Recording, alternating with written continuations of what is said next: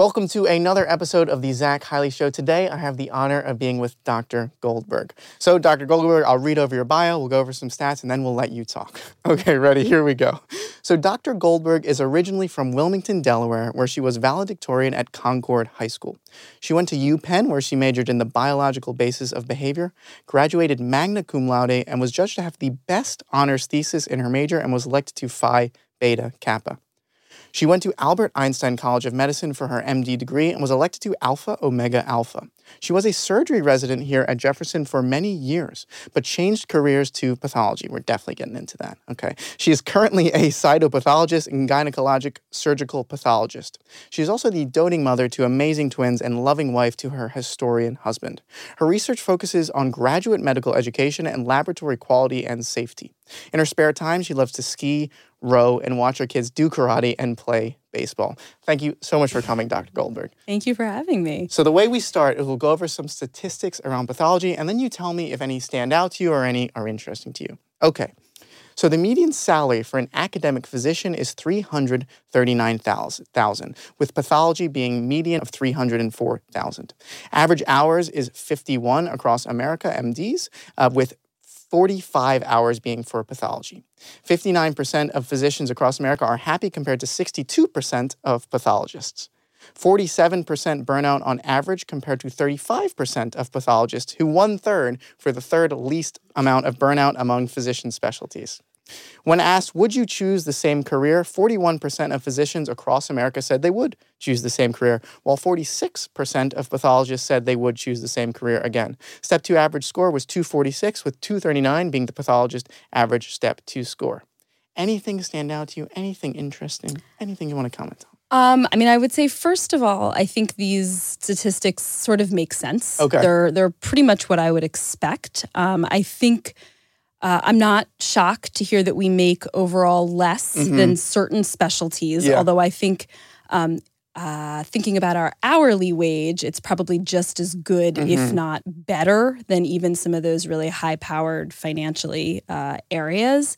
Um, you know, and I think beyond the hourly wage is the control over our time. Um, and you know, I, this is the pathologist, ex surgeon hat on, but right, I I have plenty of work to do, but I have a fair bit of control over when I do it. There are obviously certain important timeframes. Turnaround time for testing is important, but if I put my kids to bed and then come back and look at slides, doesn't affect anybody. Obviously, you can't do mm-hmm. that in mm-hmm. the operating room. Yeah. Um, so I think in terms of uh, value for your time, we're probably getting a better bang for our buck. So not surprised to hear that, and I think that that leads to more happiness, less burnout. You know, a desire to choose the career again. So tell me, what is pathology? Okay, so definitionally, right, it's the study of disease. Yes. Um, so, very broadly speaking, pathologists are usually the ones running the laboratories yeah. in hospitals, and we're going to give results, diagnoses based on specimens removed from patients. Um, we also run blood banks, yep. um, both out of hospitals and within hospitals. Um, forensic pathologists, like medical examiners, that's us too.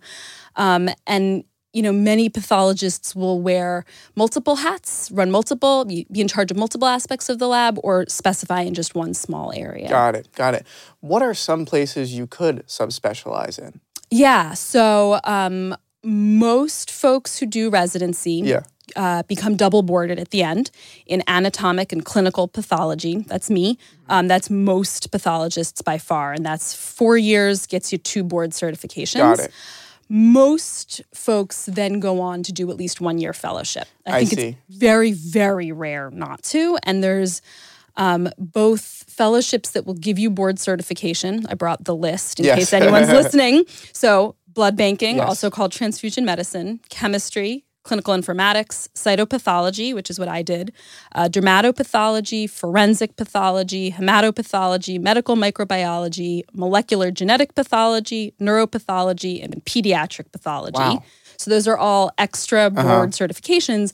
But a lot of pathologists actually do a fifth year that won't get you another set of boards, but gets you either increased expertise or exposure, probably with some confidence boosting. Uh-huh And that's usually in surgical pathology or one of its organ based subfields. And this is a fellowship. Correct. And why do pathologists, you said it most do a fellowship. Yeah. Why do most do a fellowship? Well, so historically, the pathology residency used to be five years, where Yeah. that fifth year was very focused. Got it. Okay. Um, and then I think to improve flexibility, um, that changed to sort of a f- I see. almost a four plus one model where Got that it. Mm-hmm. plus one is assumed.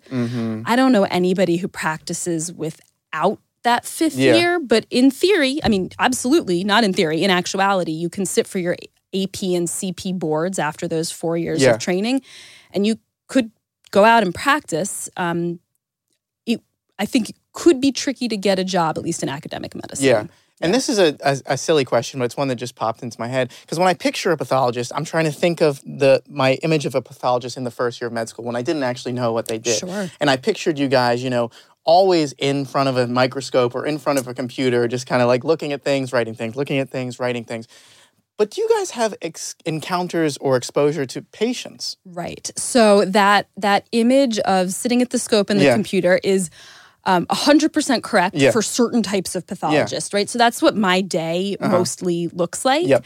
Um, however, for folks like transfusion medicine, they spend most of their day looking much more like you'd think of a, a clinician, Yeah. right? They're they're um, meeting patients who need therapeutic phlebotomy. They're meeting patients who need red cell exchange or pheresis, you know, either um, for sickle cell disease, uh, you know, a range of things. Interact with the patient, decide if the treatment they can offer is appropriate, be in charge of that treatment. Obviously, um, Yeah. they have support staff that actually run the machines, but if the machine isn't working correctly, they're going to call the Yeah. pathologist to make the machine work better. Yeah.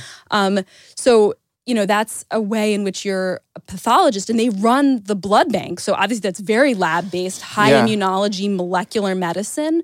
But um, they spend a lot of their time with patients and interacting with other clinicians to to you know get the right treatment for patients. Um, and honestly, cytopathology, um, right? My fellowship year, I did over 200 fine needle aspirations on patients. So, right, that was most days I met at least one patient, if not more, and had a quick interaction with them, explained what I would do, obtained informed consent, um, performed the procedure, chatted with them and the and their uh, clinician, and then went back to my lab. And is this an aspiration anywhere on the body? Is it usually, does it have to be a certain superficiality level? Yeah, or- great question. So I am trained to do anything superficial anywhere. So if I can feel it, I can poke it. Got it. Got it. Um, but plenty of places, and and here, right? So I did fellowship six years ago. Since then, we've started within our department. We have an ultrasound machine now. Our fellows graduate with competency Yeah. in doing it ultrasound guided as well. There's different schools of thought as to who is best, or or which different groups. All you know, equally are uh, good options Yeah. for performing ultrasound Yeah. guided FNAs. But there are certainly institutions in the country where they're done exclusively by cytopathologists. Yeah. And the other cool thing about so I did a pathology rotation for four weeks and I thought it was very cool. I thought it was Good really for interesting. you. One of my favorite things actually was when um, I I was with a doctor and she specialized in kind of GI pathology, uh, and I just came off a colorectal surgery. Oh, that's perfect. thing. And I was in with this doctor, and and one of the surgeons that I actually knew called this doctor and said, "Listen, we're in the OR right Yep, now. yep. Can you tell me a little bit more about this kind of in the moment important Yeah, interactions sure, that sure. have?" So this is called a frozen section. Yeah. Um, we currently um, we sort of split up. So there's five surgical pathologists who are on every week, Mm-hmm. and we split up the responsibility throughout the week. We take turn who's you know who has the weekend. Um, but there is always at Jefferson a pathologist, a surgical pathologist who's available to read what's called a frozen section. So pretty much what happens, um, a specimen is brought down from the operating room. It could be something as large as a PPPD specimen. It could be something tiny as a, you know, very small nerve margin, facial nerve margin, let's say. Um, we can slice something up to about the size of a nickel, but obviously we can make multiple nickel size slices. Um, we can, you know, so you immediately slice it. You can ink it. So you can say, like, this was the true, very true edge. Um, or I want to see distance between the edge and this obvious tumor that I can see grossly. Freeze it, cut it on a microtome, stain it. The stain takes about two minutes to perform. All told, um, our regulations say within about 20 minutes, we should go from having the specimen to having the slides. Um, and then we can, you know, call into the OR and say, your shave margin is clear, or we can do a, a, margin comparing the edge of the tissue with an obvious tumor. You know, you've got five millimeters of clearance. And or, these margins are so important, right? Because in this case, you're dealing with a cancer or a tumor correct. or something well, like that. You know, and we'll also do them for, you know, concern that there could be mucor in the sinuses and you want to start treatment immediately. I mean, there's there's a, a, it's not just oncologic. I see. That's probably the most common. Yeah. Um, but there are other reasons. And the patient is under at this point, right? Correct. They're under. And, you know, I mean, the stakes are high, right? You want to make the right call because surgery, it's not appropriate to do a frozen section, yeah. section unless surgery is going to depend on the result. Yeah. I think this segues perfectly into the next question with which is you were a surgeon. I was a surgeon. And then you changed over to pathology, which is a very interesting change that I wouldn't expect out of anywhere. Can you tell me a little bit about that transition? Because I know it might it must might must be a big story, and that's what we're here for. Okay, so it is a big story, yeah. you know, and I think it's still one, if I'm being honest, one that I'm working through. Sort yes, of what okay. are the life lessons for yeah. me? I will say I get tapped a lot to talk to folks who are thinking about surgery and something else. Yeah. So I've had this conversation multiple times. Yeah. Um, I think for me, it probably starts in medical school. Okay. Um, where, if I'm being honest, I loved it all, right? I loved, loved the first two years of med school. I felt like I was this sponge, just yeah. getting to soak up so much knowledge. And really, every rotation, you know, that third year where you do all these, um, sort of everybody does the same OB, internal yeah. surgery, uh, surgery. I loved all of them. Um, so it wasn't as if surgery was the only place I felt happy. I liked a lot about everything. Um, and I think important to know, right? This is like the end of my third year of medical yeah. school. I didn't recognize that MDs did pathology. Yeah. Um, which, you know, so I couldn't even consider Did you it. know what pathology was though? So I loved my histology Okay. course is the start of med school, which Yeah. was taught by an amazing PhD. Yeah. So to me, that work was PhD work, and I wasn't getting a PhD. Mm. I see. So I, I didn't even consider it. I see. Um, so, right, what did I love about the OR? I, if I'm being honest, felt a huge sense of satisfaction at the end of a case, right? You had acute appendicitis and now you don't. That's a great Mm-hmm. feeling. Um, I felt like the operating room, I looked at it as this almost like temple type place where um, you know it was quiet and everybody was focused and really thinking about just one problem and then that problem got solved, Mm-hmm. which I really enjoyed. I have such respect for folks who manage high blood pressure for a living. I didn't find that as satisfying Mm-hmm. as that I'm going to meet this patient who has a problem. I loved that interaction part, but then I'm going to put you to sleep. We're going to solve the problem. I'll meet you maybe one or two more times to make sure you're healing Yeah. okay, and then we'll both move on with Yeah. our lives. That that was a right feel for me. Yeah. Um, and you know, I think at that point in my life, um, I was not only happy making my career my primary focus. That's what I wanted to Yeah. do. Right? There was no thought to, oh, I might want a holiday. That's Yeah. okay. Thanksgiving can be for other people, right? I didn't. Uh, um, I didn't feel like I was giving any uh, that part up because I was gaining so much. I right. see. So You're so. It sounds like you're very passionate about surgery at this point. I mean, I still I I Yeah. did a frozen for Dr. Yo not Yeah. that long Wow. ago, and I was even thinking to myself like, I still look at the OR schedule and say like that'd be a cool room to operate in. So it's not as if um, I didn't, didn't- fall out of love with it, if, if that can yeah, be. that makes sense. Um, so, but I would say, right, so I, I came into residency with all of that. Uh, was a resident here at Jeff, so did three clinical years. wow. Um, if I'm being honest, there were some nagging doubts during those three years. Some of the things weren't maybe what I had hoped for, or things were a little different.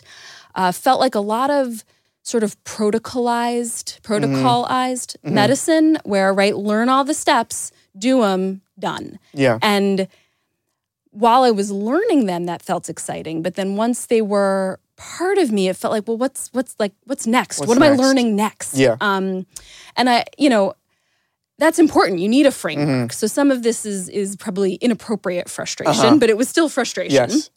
Um, and then everyone here, or I think almost everyone here, goes into the lab for a year Yeah. after three clinical years. I absolutely loved the lab. So I did mouse model work, flow cytometry Mm-hmm. work, all breast cancer models. I had a phenomenal year. I felt like I that questioning, that like thirst for new learning, that wasn't like something to push in the corner. That mm-hmm. was that was something that like, oh yes, what what questions do you have? Yeah. Let's let's think through them together. Yeah. Um, I really got excited about that. Really, um, uh, in some ways, I felt like I was surrounded by my people. Um, I don't know if that makes sense. I've heard this this expression many times from people, and I'm and I, it, it's I'm starting to it's I'm starting to develop certain phrases. Surrounded by people is a is a key thing. Yeah, you know, and I I felt like it was important not to pick a field that had people like me yeah. because that's how we repeat cycles that may not work. Um, so I, I think you know, for medical student listeners, only give this so much credence, but at least give it some credence, right? The, if you're surrounded by your people, it might be because they like similar things to mm-hmm. you, and so you might like this, um, right? So I will say also that year in the lab, I had a planned pregnancy of surprise twins mm-hmm. that were due, uh, that ended up being born June 30th, my last year in the lab. Um, that was a very hectic transition. I have no idea, yeah. Um, and I think you know those nagging doubts that I had, the the sort of alive feeling that I got in the lab, pushed me to really give those questions some real thought. Um, personal for my son, so I don't really want to go into more details. But when he was six months, he had a very frightening health scare. He's 100% mm. healthy now, but it was very hear. scary at the time. Um, and it really made me refocus what are my priorities, my whole priorities. And when this happened, you're in surgery? I'm, a, I'm halfway through my fourth year of uh, clinical surgery. Clinical surgery. Yeah. If I can say, I felt incredibly lucky to be supported. Folks said, go take six months and mm. figure out what makes sense for mm. you. I talked with really as many people as who would talk with me. Um, a lot of parent doctors, mm-hmm. a lot of twin parents. Um, and just sort of said like, how does your life work, right? Um, what would you have done differently if you were in my position, right? I had about 18 months to go at that point of a surgery residency, and I, I felt confident that I could make it, but not sure if it made sense anymore for who I was as a whole human being. Um, and I really, by luck, one of my co surgery residents knew one of the pathologists who had this surgery resident. Um, she was now faculty.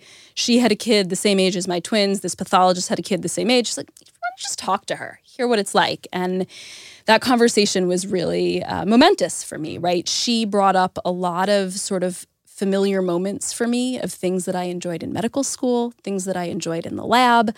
Um, and I heard a lot of echoes from her of things that I thought I loved about surgery that I recognized were not necessarily unique to surgery, right? In some ways, for me, my microscope is my new operating table, mm-hmm. and that's okay. Mm-hmm. Um, you know, and sort of one thing led to another. Um, tons of support from the surgery department here, for which I will be forever grateful. Mm-hmm. But I made a change to the pathology department here completed my training. Wow. So so so you're six months into your fifth year, your fourth clinical year. Correct. So your fourth clinical year, and then you do you so do you take those six months? Is this during those six months where you're really Correct. figuring things out? I took okay. six months. I continued to put the kids in daycare yeah. and pretty much spent every day. I talked to folks who use their MD to work in industry. Yeah. Like uh-huh anything you could use an MD for, if you were willing to talk to me, I was so appreciative yeah. for your time. I would love. Were there any other paths that you considered? Did you consider industry? Did you consider? So my dad is a chemist okay. by training yeah. and had worked in the pharmaceutical industry yeah. for a long time. So I talked to some folks there.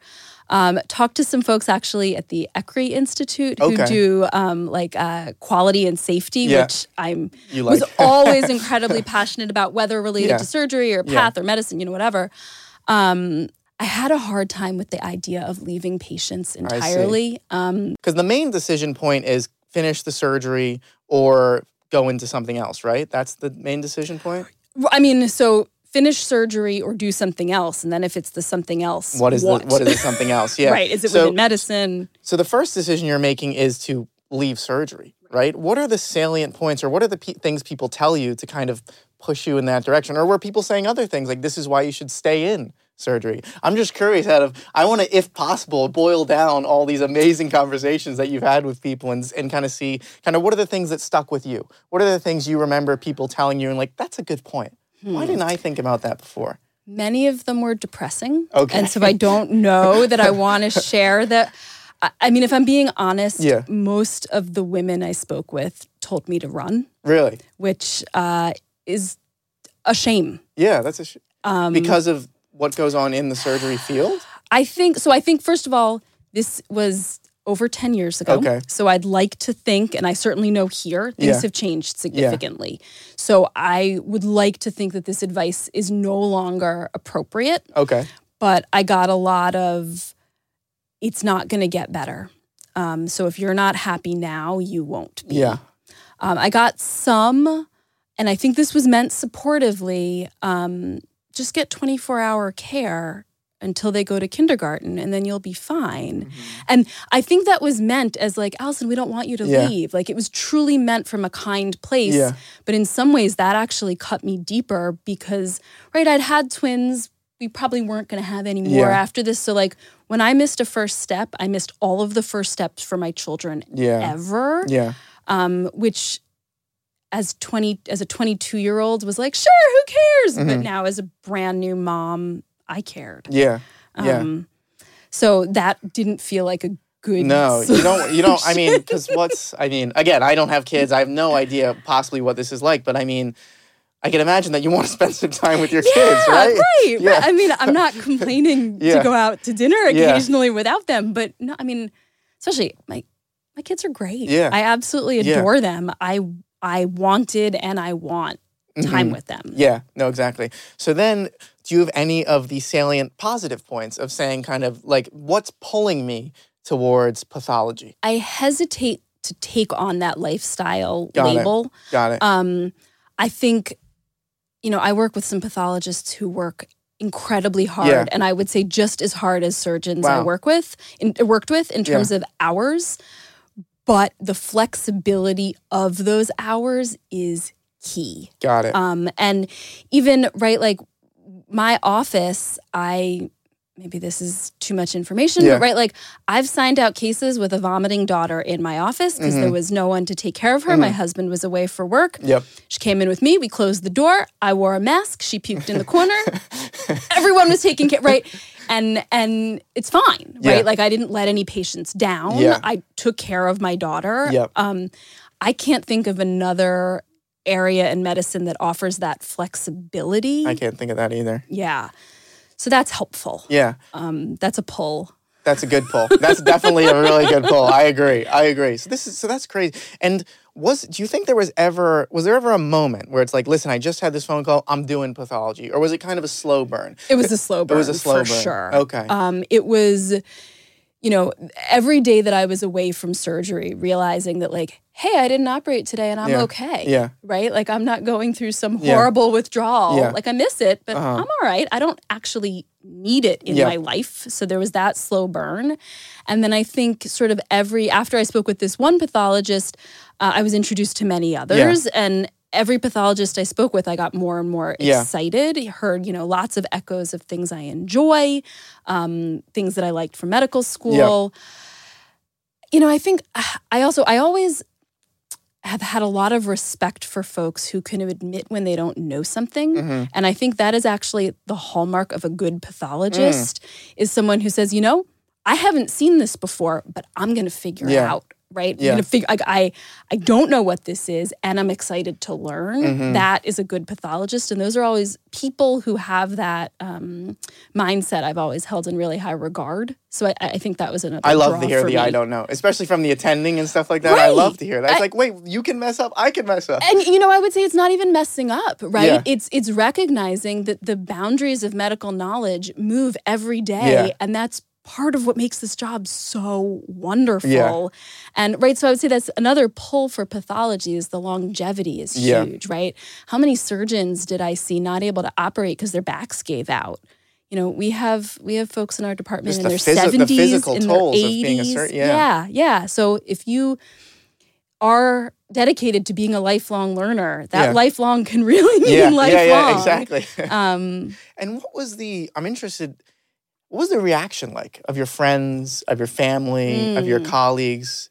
Was anything like, oh, what's going on here, or was so interesting? So. Um, again, I don't know if this is going to end up feeling too yes. personal after the fact, but a surgeon dad of twins said to me, I'm so happy that you made that choice. Okay. Like, this was not doable. I'm glad to see you found something else um, that's going to make you happy. Interesting. So that yeah. was a very interesting. Yeah. And he hadn't reached out to me while I was deciding. This was like after mm. the fact, and I was like, "Where were you five months yeah, ago?" Can we talk? right. Exactly. Not sure why I didn't think to reach yeah. out to him honestly, but um, that was interesting. You know, a lot of my close friends. Um, I mean, I got a ton of support. Yeah. Obviously, I think for me there was this horrible feeling of right. I had a very close group in med school driven women, um, all went into different fields. They were finishing up or were already in practice yeah. in res, you know, have either finishing up residency or already in practice. And here I was starting over as an intern yeah. again. Um, there were some feelings, honestly, embarrassment mm-hmm. or, or um, like what's wrong with me mm-hmm. kind of thoughts. Um, definitely got a lot of, I can't believe you're going to be still in training for another yeah. five years. Um, which was hard. I was in training for a long time. I don't yeah. recommend this path. um, right? It was the path for uh-huh. me without a doubt. Yeah. But uh, I don't suggest, you know, five and a half years of surgery and then five years of yeah. pathology. so then you so then you're in you're you're in the residency. You're yeah. in the pathology residency. What's that like? Is it like dreams are true? I'm over the rainbow. This is I'm so, finally here. Honestly, from day one, it yeah. was like clouds had parted. Awesome. Um, you know, there were definite, um, say growing pains, but right, I came in with three women who I think had known their whole lives they wanted to be pathologists. Yeah. And right, so there were things they knew very well. I hadn't looked, besides mouse tumors, I hadn't looked at histology in 10 years. Wow. So, right, when we're looking at, at normal stomach, they're like, oh, there's the parietal cells. And I'm like, wait, which one's right? But yeah. in the gross room or in the morgue, and they're like, oh my God, how do I find the biliary tree? I'm like, I gotcha. Yeah. Right. So I came in with different skills than them. So there were some adjustments, I mm-hmm. guess. But overall, I mean, I loved what I did almost every day, wow. which is right going through all these different rotations yeah. in pathology, which is great. I felt like I had colleagues who treated me with respect. Um, you know, nobody nobody at work was like, "Why did you switch from surgery?" Mm-hmm. In some ways, the opposite. Folks would be like, "Oh, ex surgeon, come yeah. come yeah. look at this, and this is where I'm thinking the margin yeah. is. What do you think?" So that felt good. Like, okay, I may be an intern again, but I have some knowledge. Yeah. Um, and then, frankly, right again to speak to the flexibility, a pathologist resident schedule, it's eight to six in the hospital most days, or even less if necessary. Um, you have to hit the ground running in terms of reading and studying because you will not see everything clinically that mm-hmm. you need to know for yeah. the boards.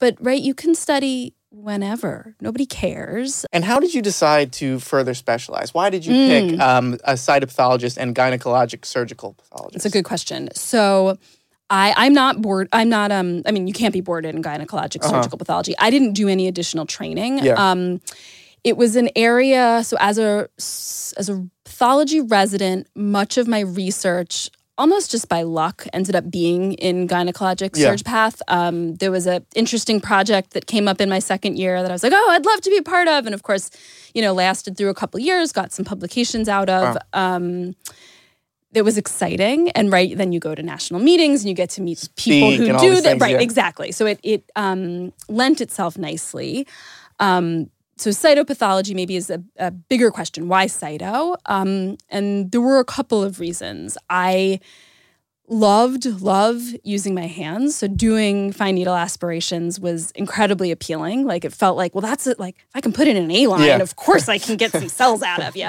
um, so it felt like using a skill set yeah. i had maybe making that surgical time less yeah. of i don't want to say a waste but but using those mm-hmm. skills mm-hmm. Um, that was part of it. Um, I also really liked with cytopathology, you get to keep your sort of hands in all the different organ systems, yeah. right? So, like here, we're subspecialized in Surge Path. you sign out GI or ENT or whatever it is. But for cytopath, I sign out whatever comes in. So I felt like that allowed me to keep some breadth of knowledge. Yeah. Um, I also, like I said, most of my research now is based on lab quality and safety. Cytopathology has some of the most stringent guidelines. Mm. And whereas some folks might be turned off by that, I why are there such stringent guidelines? Oh, that's a great question. I think some of that is historic. Okay. I'm not sure if you have heard, and I'm going to get some of the details wrong, but in New York in the late 80s, I want to say, there uh-huh. was a sort of scandal in terms of pap smears where folks weren't given their results, um, which led to. Uh, let's say enhanced regulations. Mm-hmm. I think also right. So with with cytology, you're dealing with a very small amount of tissue. Right? When we talk with Pap smears, we even say it's we're giving an interpretation, mm. not a mm. diagnosis, um, which you know is like maybe silly wordplay, but does have some meaning. Yeah. It's real. Um, and so I think be, perhaps because of the small amount of tissue um, and maybe because of these, you know, scandal, for whatever reason, there are significantly more guidelines. Mm. So especially in terms of pap smears. Yeah. Um, and like I love that. So yeah. we we are required to do cytology histology correlation. So if if somebody has a fine needle aspiration, say of their parotid, and I call it a PA, and then two months later they get their parotid removed, and it's it's not a PA, but some a high malignant. Oh, I'm so sorry. No, okay. A pleomorphic adenoma, Got which it. is a benign yes. neoplasm, but that can uh, have malignant transformation, so should okay. be removed. But if I you know if I call it a pleomorphic yeah. adenoma, and then it ends up being some high grade malignancy, mm. I I need that feedback feedback, right? That's important. And so I, I review all that uh, correlation yeah. as is required. Yeah. This is another, again, a side question, but I remember occasionally on certain calls, so on certain slides, they'd be like, I think it's this, but you have to get other pathologists' feedback. Sure. Why why is that? Why is it some slides they're like, okay, we can say this is the diagnosis, the big bold lettering. I love to see the way pathologists. My favorite thing was seeing the residents type things, mm. and then the, the mm. attending pathologist coming in like, you know what, maybe we should do this, this, and this. But anyway, so so why do in certain cases you need two attending yep. pathologists? Yep. So a great question. So some of this is um, institutional protocol. Okay. Some of it is, um, you know, sort of protocolized across the country. Yeah.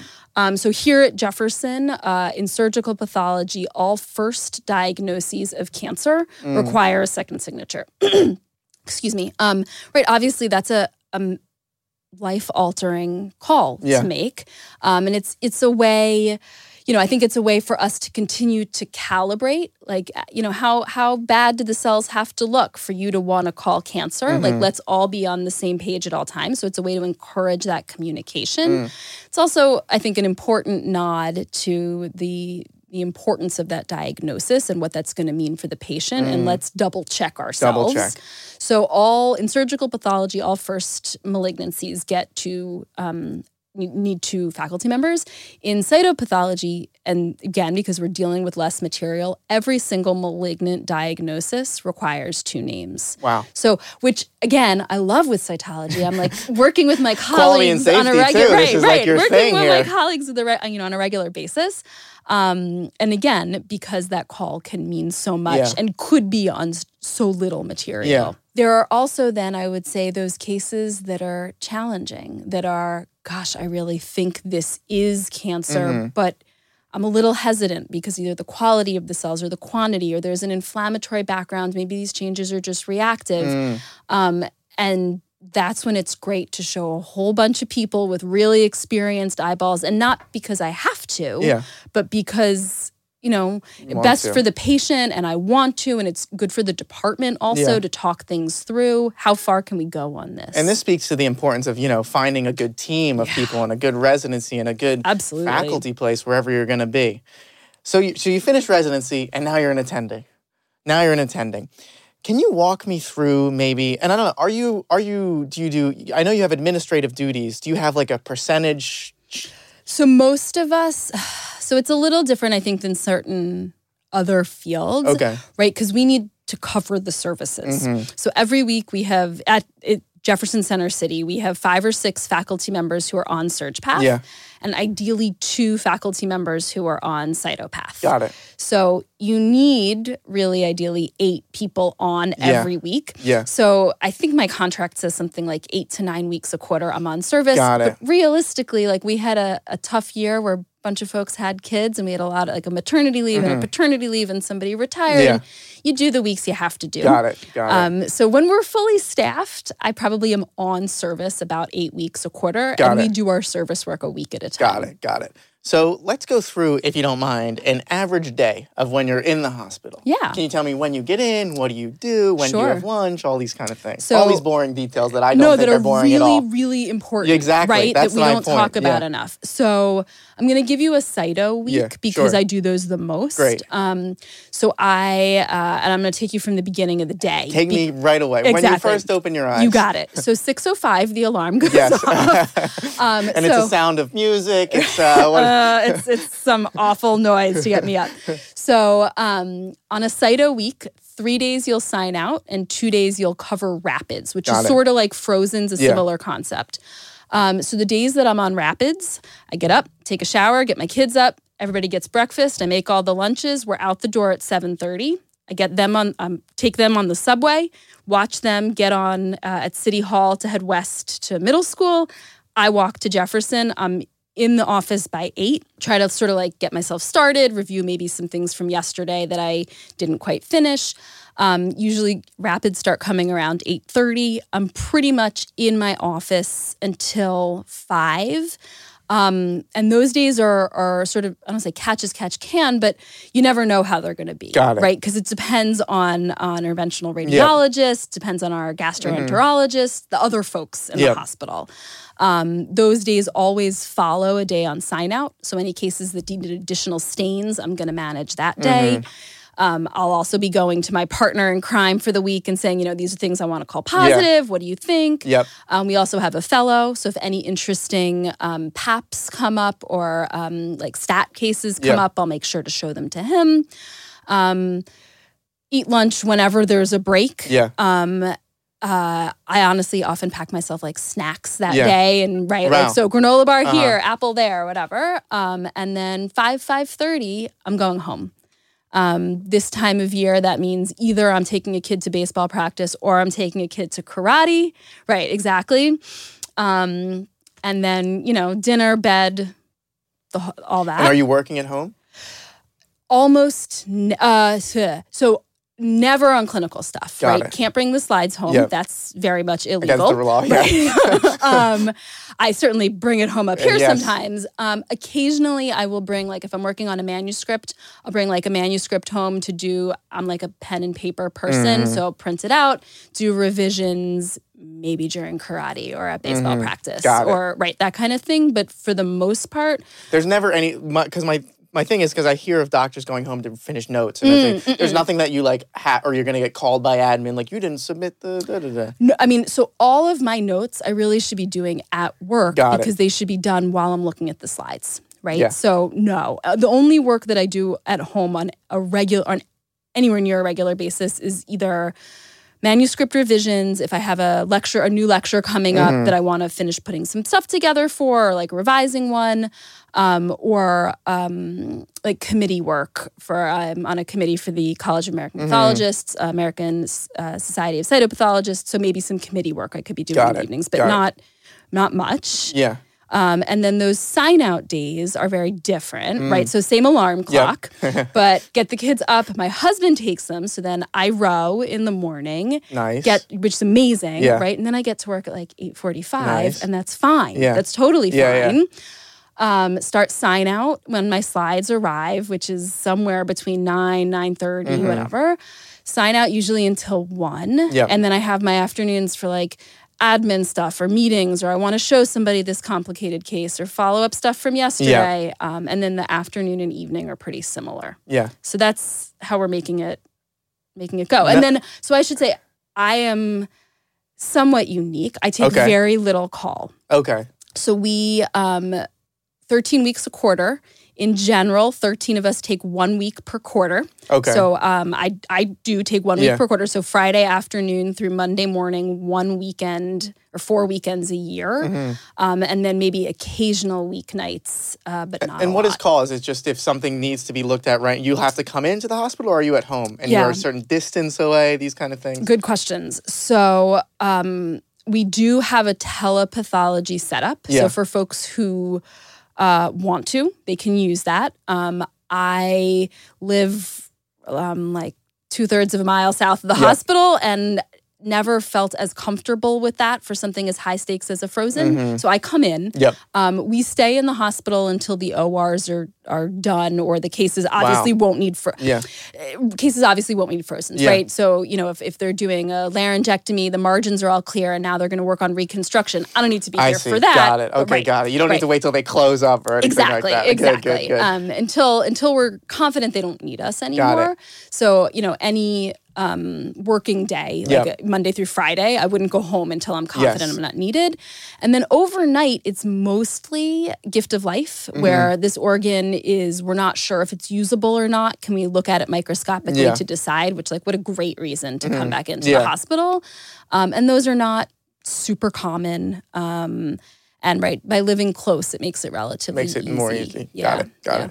Okay, I'm gonna ask the fun question now. I don't. I, I know. I don't know if you saw this one, but if I gave you a hundred million Oh, dollars that today, question. okay, good.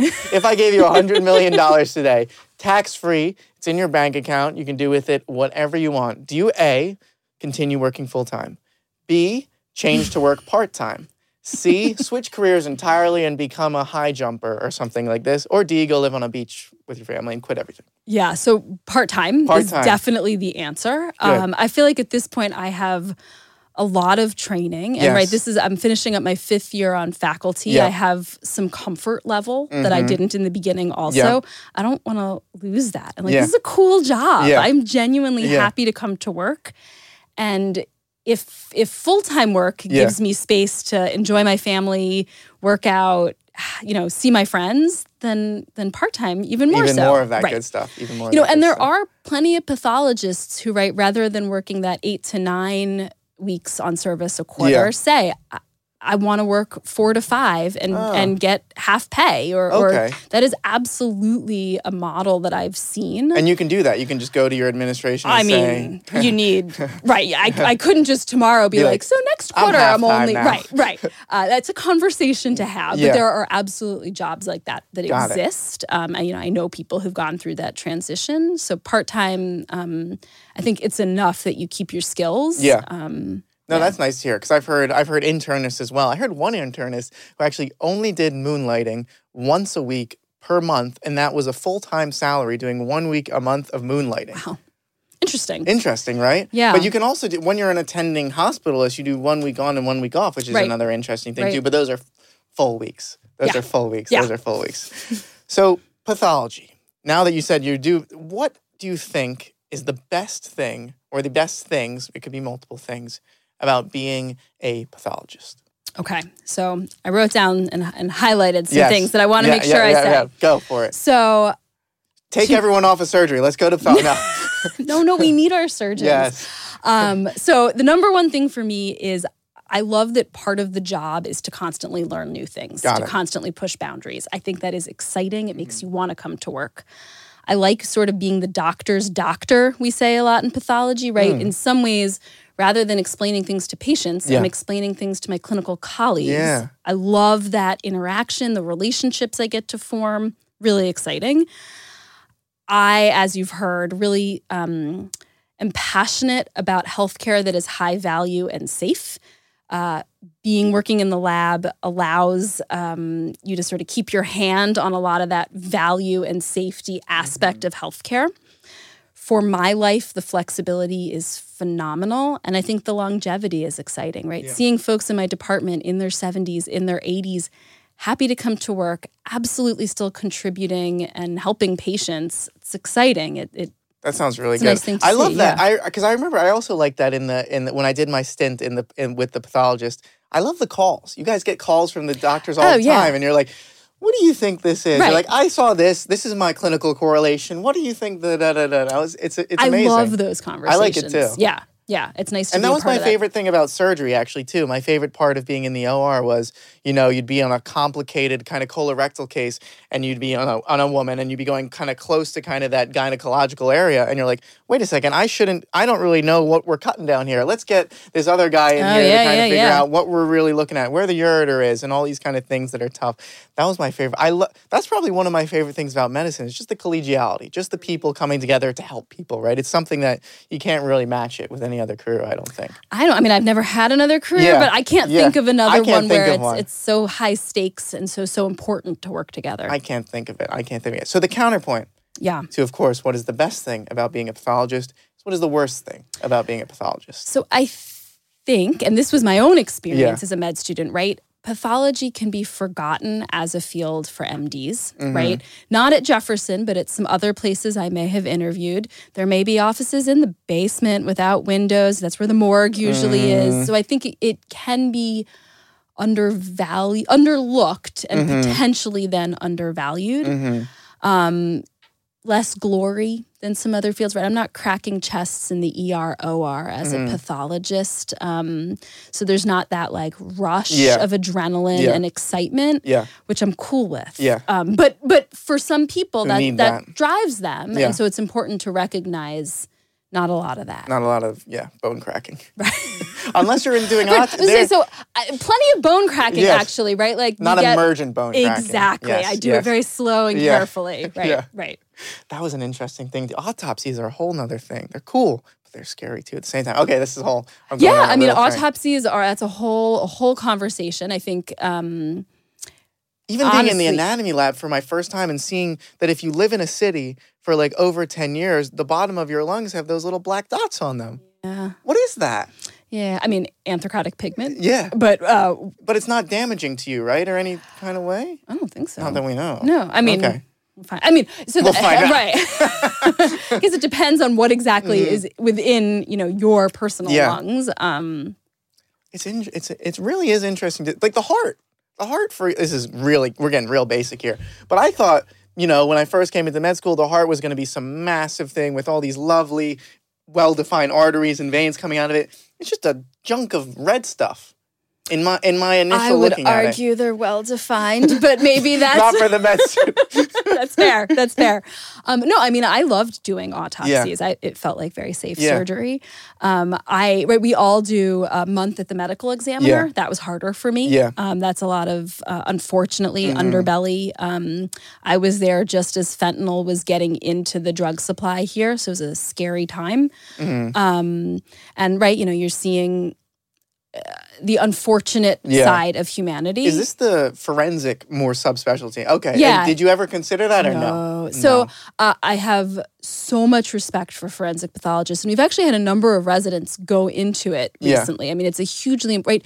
Those are the folks that are going to sound the alarm that there's fentanyl in mm-hmm. the drug supply now, mm-hmm. or or um, you know help families.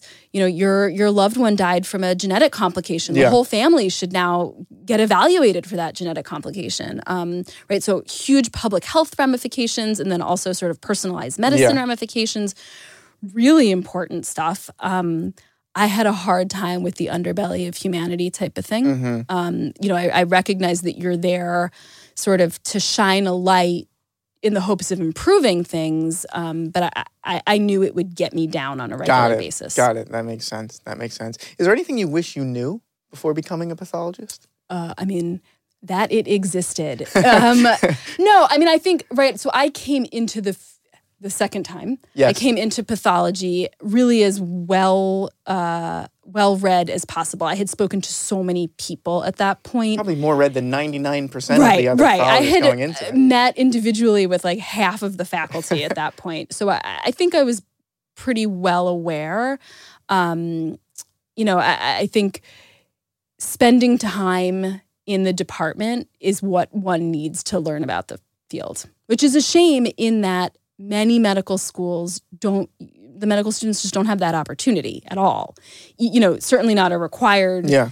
Uh, rotation, and then even on an elective basis can be hard to organize. Yeah, and which is why I'm, I love that you're here talking to me about this because I think it's so important to get exposed. Because I speak to uh, attendings all the time, and a lot of them tell me that they wouldn't have went into their field if they didn't have this X Y Z interaction with someone, and a lot of them also say that they stayed away from a certain mm. field because they had an XYZ interaction with someone. So I think it's hugely important to increase the exposure. This is my thinking. Again, who knows if it's right or not. But I wish med students were exposed to more in their first year. That way they Agreed. could know that, uh, you know, this is kind of cool. I want to learn more about this or learn more about this. Before you're in third year and you're like, wait a second, I didn't even know this existed. Now I have to figure out my applications, research, and all this kind of thing that we think of as, as med students that we got to be the most competitive and right. know the most and all this kind of stuff. No, I agree. I, I wish that earlier on in my medical training, I had, um, thought to ask about this. Yeah. Right? Like honestly, histology was my first class in medical school. I loved it.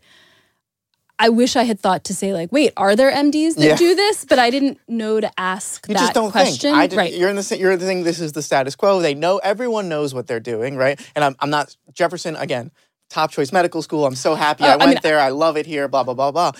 But this is a general thing for medical education. I think I just wish I I went outside a little bit. I explored a little bit more. So that's why if you're listening to this podcast, you're the best medical student, you're the best person ever because you're getting that exposure. And I should say I didn't go to medical school here, so yeah. I can't speak to uh-huh. and yeah, but I think it's honestly um, typical of medical schools everywhere. Yeah. Right now, having read thousands at this point of applications of folks applying to pathology yeah. residency, many of the personal statements are like oops stories yeah. of how I found pathology. Um, lots of people come to it late, and I think that's because of the way that the medical education system yeah. is is set up. What is the most common myth about pathologists? common myth. Well, I think one of them is you're a pathologist, so you don't see patients, yeah. right? Which yeah. is definitively not true unless yeah. you want it to be. Um, and I think folks can think of us as sort of introverted, like they just want to be alone with their microscope yeah. or in their lab or whatever. Yeah. Um, most of us are not like that. And there's so, there's so much communication, right? There's communication right. not only between your patients, but it seems like there's communi- constant communication between you and the providers. Say for some reason they're in the OR doing a procedure, they're going to call you. Or if they read, this is this is the more common interaction that I saw. They read something and they're like, "Really? Do you think this? Why do you think this? Tell me why you think this. I didn't know you're a pathologist, but I'm the the, the, the, right. kind of thing." Um, you know, all of the all of the above. Yeah. I also write am making a lot of phone calls to say um, this might come as a surprise yeah. to you, but that biopsy you sent us that you know it sounded clinically like you were yeah. thinking about X, it's actually Y, right? So I'm picking up the phone to start those interactions a lot. Um, but yeah, we're in I think if you're doing your job well as a pathologist, you are in constant communication with your clinical colleagues yeah. and other pathologists so you have to enjoy that. So that yeah. that person who literally just wants to be left alone with their microscope may not be happy. Yeah, maybe you do a PhD and right, exactly that involves no human stuff or something like that. So, what do you think are the characteristics? Why did I trouble with that word? Of someone who would excel in pathology? So I have three, and yes. they've been said, I think, throughout this yes. conversation. The first one is you need to be open minded. Got it. Right? If you're going into any case saying, like, oh, this must be cancer, you're already down the tubes, right? You have to be able to be open minded. I think you have to love learning and be able to be comfortable not knowing things. Uh, if you're the type of person who wants to be the expert in the room at all times, it might actually not be the field for you um, because how I sign something out today, 10 years from now, we could learn that that actually is incorrect. So I have to live with that for the rest of my life. Everything I type up could end up being wrong down mm. the road. And those reports and those slides, we have to keep them, mm-hmm. right? So somebody can say, Allison, 10 years ago, you called it this. We don't call it that anymore, right? So you have to be comfortable with that. Um, and then I think you have to be comfortable talking with your colleagues, constantly saying, you know, I'm not sure, how far would you go with this? You have to be able to start those conversations. Um, and then, right, for my area of pathology, you have to enjoy a day at the microscope, yep. right? Really drilling down on details, thinking through what could this be, and and having those thoughts again and again and again and again Yeah, all yeah, day yeah, long. If sitting in a microscope for eight hours is unappealing, the job of a surgical or cytopathologist is not for you. But there are other fields in pathology that could that be. are definitely for you. So, say you're a third year medical student and you're not really sure about pathology. Maybe you're thinking internal medicine, maybe you're thinking radiology, whatever. How would you advise them to start learning more about pathology or making that decision inside of their head? Because, you know, applications coming up, ERAS is coming up. How do I decide if pathology is the specialty for me as a third year medical student? So I think the first thing you do is you email me Yeah. or Dr. Chan. yeah. um, and you say, I'm considering pathology. Can I spend some time with the Yeah. department? Right. So in Cyto, we're lucky we have a large multi headed scope. There is always room for one Yeah. more, always. And we are excited to have folks. So come for the day, which Mm-hmm. right in Cyto really means coming from like 9:30 to one Mm-hmm. Sit with us and you won't necessarily understand what you're looking at, but are the conversations we're having exciting or boring? Mm-hmm. Are you psyched to see what's on the next slide or are you like enough already? Mm-hmm. Yeah. That should be very telling, at least in terms of the jobs where you're looking at a microscope Yeah. in pathology. Um, so I think that is the best place to start. Dr. Chan and I will always find room for you Yeah. to come for a day. And then, right, I would say, I would really encourage folks to do, at least at Jefferson, we Yeah. have a four week rotation in Yeah. pathology that's, uh, you know, open to uh, fourth year med Yeah. students. I would really encourage folks to come for that month. You get exposure to lab medicine as well as as that microscope type life. Um, so you can you can start seeing, am I excited to come to work or am I bored? And, Yeah. And I, I think that's the most telling. and this and that's really helpful but i also think it i wish more people that weren't going into pathology did this pathology rotation. Because i think it's so helpful. For example i'm going into internal medicine but i did a pathology rotation. I did a radiology rotation. I did um, an infectious disease rotation because i just love these kind of things and it's helped me so much just to see what goes on behind the bold letters of you know this is this or this Right. is this it's helped me so much So I, I think, I mean, Dr. Chan has done a fantastic Yeah. job. We definitely get folks coming in, especially in the spring, Yeah. saying, I know I'm not going to be a pathologist, but right, like we got a lot of folks consider uh, who are going into OBGYN who want to Ah. spend time in cytology and see pap sense. smears. Yeah. Right. And that's oh my gosh, I love that. Right. And I'm not I'm not here like we can't not every single med student can go into pick the best pathology. right. pathology, like, right? It doesn't Yeah. doesn't work. Um, right. Like thank goodness for my OBGYNs because Yeah. they send send us material Yeah. so I can have Yeah. the job that I love. Um, but I think starting that communication early, right? So that's an opportunity to spend time with the cytopathologist, hear how they're thinking. Yeah.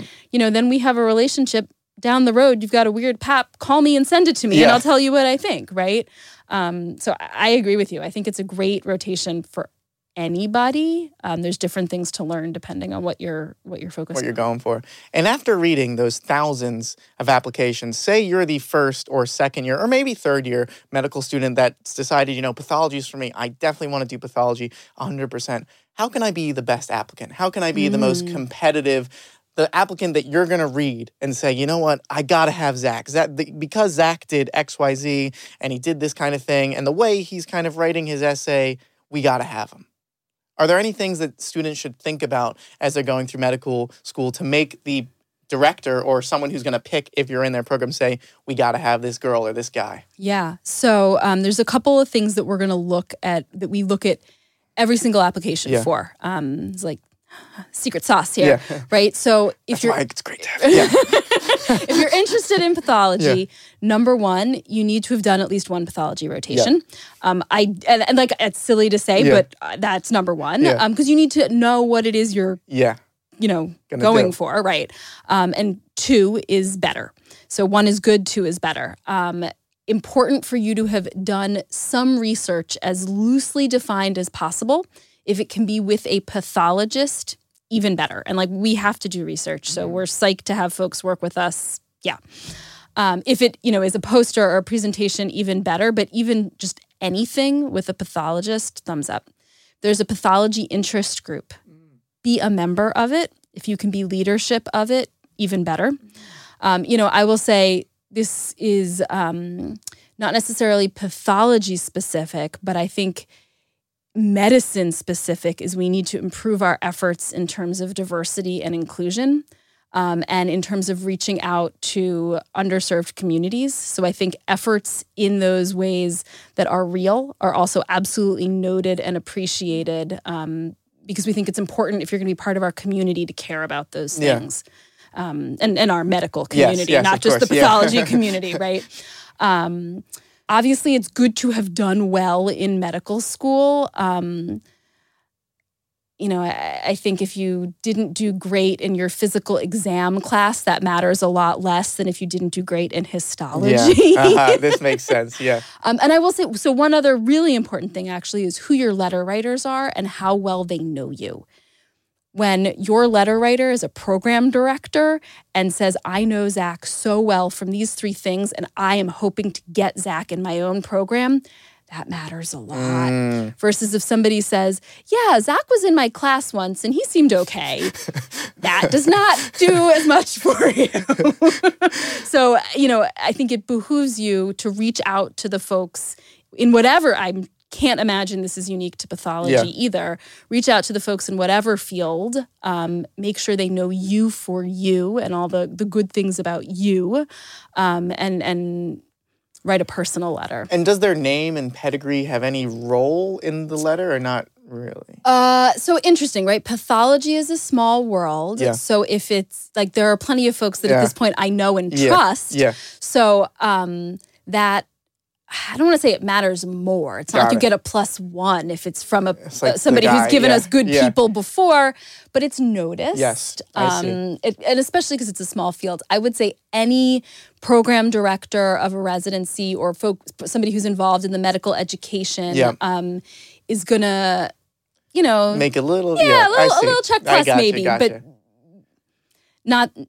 I don't care where they what institution they're at. Yeah. I don't care if they're an assistant professor yeah. or an associate professor. I see. Most of all, I care that they know you and they know what a pathologist does yeah. and they think you'll be a good pathologist. got it, got it, got it. And are there any red flags? Are there anything you've seen on an application you're like, oh, this person was so good, but no, we can't even think about them because of this?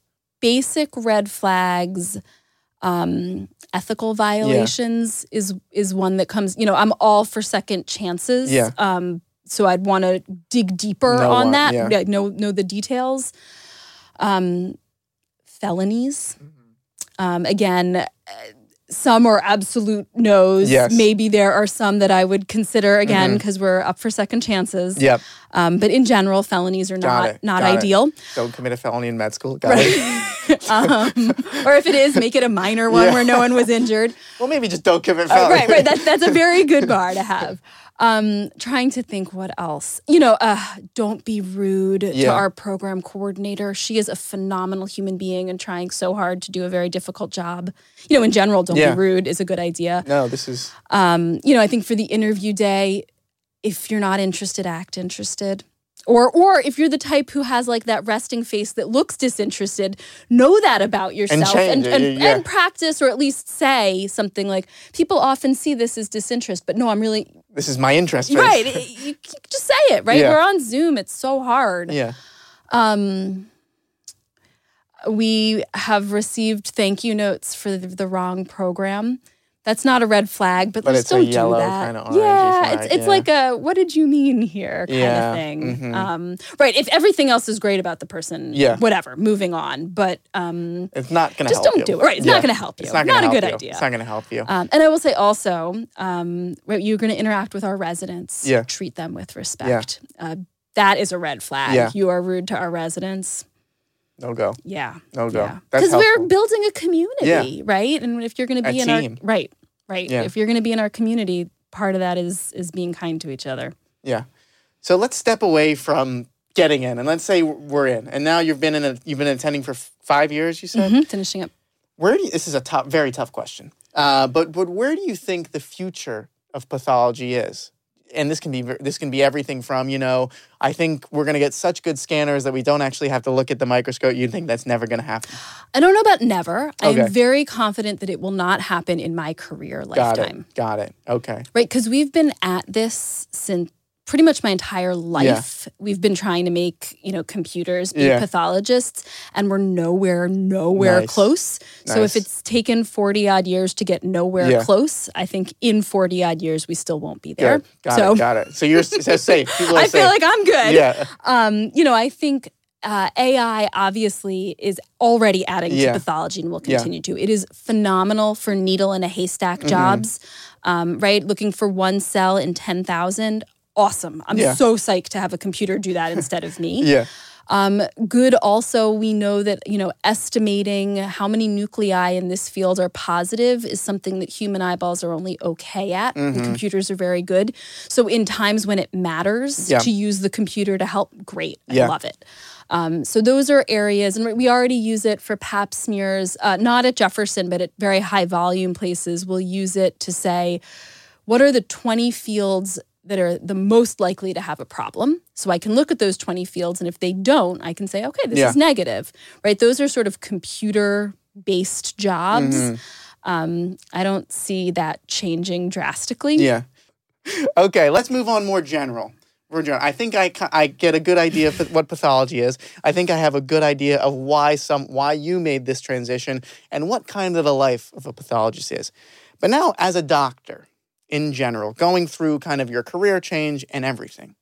Do you have any general recommendations or guidance or advice to, for example, it could be directed to me, it could be directed to anyone, because I'm about to start this career, right? In three short months, I'll be a quote unquote doctor treating quote unquote real patients and things like that. In terms of choosing a career, yeah. the first thing is don't look at what you want your life to be like in five years. You Got have it. to look longer down the road. Um, and that can be hard, right? I mean, I know Allison at 22 was not Allison at 32. Her priorities were very different, but I'm still the same person, right? Mm-hmm. So I, I think be honest with yourself. What what makes you happy now? And how can you make your life in 10, 20 years reflect that as opposed to focusing on the training time, right? Because training is is transitory, you know, will be longer or shorter depending on what you do, but that's like a defined moment and there is a lot of life afterwards. Mm-hmm. So I think step 1 is to sort of long game, think about who you are now and reflect that for the long game. Um, if I can say picking a par- the right life partner makes a huge, huge difference. I mean, if you want a life partner, mm-hmm. but if you're going to have a life partner, picking the right one, one who truly supports you for who you are and who you are excited to support is very important. Mm-hmm. Um, I feel very lucky in that regard. Um, and you know, I think how do you know that? It's a very tough question. But oh, mm. how, how, do you know they're going to be that person? That's gonna, well, do you, you run know, them through a test? You know, uh-huh. listen, I can right. So I mean, I I I guess sort of ran my husband yeah. through a test by switching careers on him while he was trying to get his PhD, and we had twins. Um, and he passed. Oh, I mean, flying, flying, colors, right? You know, I think how did I know that early on? Right, this. Um, we liked doing we liked and like doing similar things that uh helps because when you have very little extra time yeah. to do th- you know that that's helpful not necessary but helpful he was excited to hear mm. about the things that excited me. I was excited to hear about the things that excited him. I wanted to help him move forward and you know in terms of getting his phd when i told him i was thinking about surgery he wasn't like oh no i'm never going to see my wife he was like that's so cool like tell me more you know um, i think you know really listening to those conversations mm-hmm. um, I don't know. I feel like early on, it's it's possible to tell if somebody is genuinely interested. Mm. Um, that's that's, that's a nice. that's a good sign. Yeah, right? yeah, yeah. That's a I thought yeah that is a good sign. I don't recommend switching careers while they're working on a PhD as the litmus test. As the test, and no. you know, throw some babies in there right, just to, right. just to, to just to make sure they can do it. Up the heat. Yeah, yeah. no, I don't recommend that. Um, and but, but in terms of of medicine, I think really embracing lifelong learning will be a benefit in any medical field, yeah. right? Whatever it is, we're all pushing boundaries. Um, we all want to increase the medical knowledge, and to to embrace that, to make make it part of your daily life, will only you know serve you. Yeah, yeah, no, that's really helpful.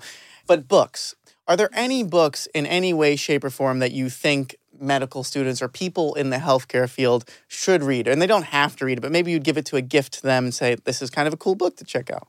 So, um, I mean, I think all the folks who write medical stuff for the New Yorker are excellent, yeah. right? Atul Gawande, Groopman, um, oh my gosh, I'm forgetting his name, who wrote The Emperor of Maladies. Oh, I think I have that. That's um, right there. Um, it's, it's right there on the left, very left side yeah. on the top left. Yeah. Um, uh, I can't even read that. I'm yeah, so blind. Mukherjee. Mukherjee. Yeah. I mean, so all spectacular. Yeah. Um, the first book that actually came to mind, and this is maybe unique for me, um, but right, so my chemist father, uh, when I was in middle school, did a lot of work working on um, treatment for HIV, right? This was like early 90s, so still very infancy mm. in terms of actually treating it. Um, and he gave, kind of weird, gave to his, you know, 12 year old daughter, and the band played on which okay. I don't know if you've read it. I have not read it. Okay, so I'm recommending it to you, I guess. Also, it's so it's it's written by a journalist okay. about the start of the AIDS epidemic, um, and I mean it's really a critique, right? And the band played on mean like business was usual. Mm. Like there was a mm. catastrophe happening and we didn't intervene. Mm. Um, so I think you were 12 when he gave this. To you? Yeah, this is mm-hmm. ridiculous. um, or right, he trusted me, yeah. and and this was very meaningful yeah. to him, and wanted to share that with me. I mean, it's it's a gut wrenching story. You know, spoiler alert: the the journalist ends up dying of AIDS, wow. of course. Um, but I think it's a hugely important story of the way medical, the medical profession, and honestly, government can make a difference or can stand aside and and let things happen. Mm. And you know, I want to be on the side that's working towards yeah. making a difference. So what are some characteristics of physicians? So, I mean, you encountered many physicians going out through training. Are there any characteristics or any things about them where you that you admire? Like, listen, Doctor X Y Z does this in an amazing way. These are the things. These are the kind of person, the kind of doctor I want to be. Um, am I supposed to call out specific you don't have to. Here? You can. Okay. Because we're complimenting them, so you can say okay. you can do whatever you want. So I think um, being curious uh-huh. is number one for me, right? Be- especially because I think of medicine very much as not a um, like the book of medicine is not written yet, right? Like there's oodles of blank pages yeah. at the age. So if, at the end. So if you're not curious, you'll never find out what's actually written on those blank yeah. pages, right? So curiosity, I think, is number one. Um, I think somebody who is completely comfortable admitting when they don't know something, but coupled with the desire to learn that something mm-hmm. is inspirational yeah. to me, right? It makes it okay that I don't, well, you know, if, if Dr. Toulouk, who's like the goddess of pathology, if she occasionally has to look things up, yeah. then I guess it's reasonable that I too have to, right? Yeah, yeah, yeah. Um, so I, I think I find that inspirational. Mm-hmm. The folks who, because I know everybody does it, yeah. right? So the folks who will do that in public and admit mm. to that, right? Like, for for pathology, we didn't touch on this, but uh, to continue being certified, I have to take multiple choice questions every quarter and get at least sixty percent of every them quarter. Correct. That's just different than other specialties, Correct. right? It's it's wonderful. So yeah. we used to have. You, it's wonderful. the quality, the t- version of you. I was gonna. I think it's great for t- for two reasons. Yeah. So it used to be every ten years you had to go back down to Tampa and mm. get recertified. I'd much rather take fifteen multiple choice questions every quarter than Is go to high stress situation. These fifteen multiple yeah, choice. No, no okay. so I, I you only have to get. I forget how many of them. It's I, I almost always get all of them right. Like they're yeah. super fair questions. I should know the answer to them. But importantly, it's open book. Yeah. You have oh. five minutes per question mm-hmm. to use any resource you want mm. except another human being. Mm. So I think it's fantastic, yeah. right? It's like admitting that of course it's not all in your brain. You just need to know where to find it. So I, I don't know. I find that very inspirational. Um, and then in terms of other sort of leadership physicians, uh, the folks who raise others up with them, obviously, those are the people you want to work with. Yeah. Um, right. I was very lucky. Lucky. Uh, Dr. Chan, who's the program director for pathology, very quickly when I came on faculty, she said, "I'd like you to be our APD," um, which was sort of scary at the time, but she is wonderful at saying this great thing that happened. 95% of the efforts were Allison's. Yeah. And that makes you want to work hard yeah. for people, right? When you get credit for your work. No, it's, um, it's huge. It's huge. And being exposed, say I'm a I'm I'm the top of the class pathologist, like every place wants me. How do you like scout out programs and decide, you know, this is a because you've throughout this discussion I've learned how important it is to have a good team, people that are going to build you up and help you learn and help you grow. How do you see that as an interviewing med- fourth year medical student? How do you kind of scout that out? Are there any ways you can best kind of suss this? So I would definitely encourage interviewees to ask um, when they get to interact with residents, why did you pick this place and would you pick it again? Mm. I think those are really important questions. Mm-hmm. I will say when I interview, I love when candidates ask me what um, characteristics will let someone succeed in your program. Mm-hmm. Um, that will at least, you know, if if they say to you, someone who has drive among you know above anything else mm-hmm. or or something like that that's important information mm-hmm. to have yeah. if they say to you someone who can work well with others that's also important mm-hmm. right um, so i think that could be a telling yeah. question you know, it's hard because it's hard. in an interview, people are going to only tell you so much, right? Yeah. You know, I think it's also reasonable to say, what do the residents do together, right? Yeah. And if the answer is, uh, that's frightening. Mm-hmm. Um, I mean, in times of COVID, it's yeah. a little challenging. But now people are hanging out together. I think. I think. So. Yeah, we're I recording this. So. When is it? March. Right. Yeah. Right. We're in person. Yeah. I brought a mask, yes. but I'm not wearing yes. it. Um, I guess that that could be another way to ask. You know, I think a telling thing about our program is how many residents stay when asked, right? Um, I am far from the only faculty member who did my training here. Mm-hmm. It says a lot yeah. when you make the choice to continue on in your department. So you could say, do residents stay for fellowship? Do fellows stay on faculty? That tells you something. I yeah. don't know if it tells you yeah. collegiality, no, but it's it's it's, it's a plus, it's I think. Helpful. If the answer is no, never, that is a red flag. Everyone leaves as soon as they've done the get the hell out of here as soon as possible. No, that's really helpful. Do you have any closing words towards medical students that are considering pathology?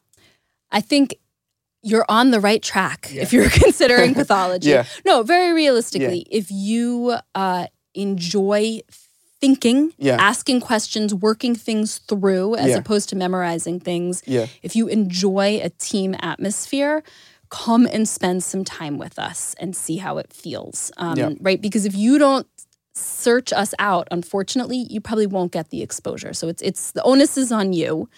Um, but we would love to have you, yeah. right? We would love to give you the opportunity to see how it feels. Yeah, yeah. To spend time with us. And final question any closing words in general. This can be, again, about lifestyle. This can be about books. This can be about relationships. This can be about your career in medicine. It can be anything whatsoever. To any medical student who's listening, right? Yeah. Like who you are is good enough. Like yeah. you belong here. And so figure out what aspect of life here is going to make you happiest, mm. right? Like think down the road, not five years from now, but longer term. What do you love now and what do you hope to still have then? Whatever it is, there's a place for that in medicine. Yeah. And if you try one thing and it's not the right thing, that's okay. Continue to reach out, talk to people, right? everyone in the medical field, we want to help the medical students succeed and become the next generation in the medical field. So find a grown up you can trust, start a conversation, and, and you'll find the place where you belong. Perfect. Great way to end. Well, thank you so much, Dr. Goldberg. I really appreciate you taking the time. Absolutely. Thanks for having me. This was me. fun. Thank nice you so to much. Meet you.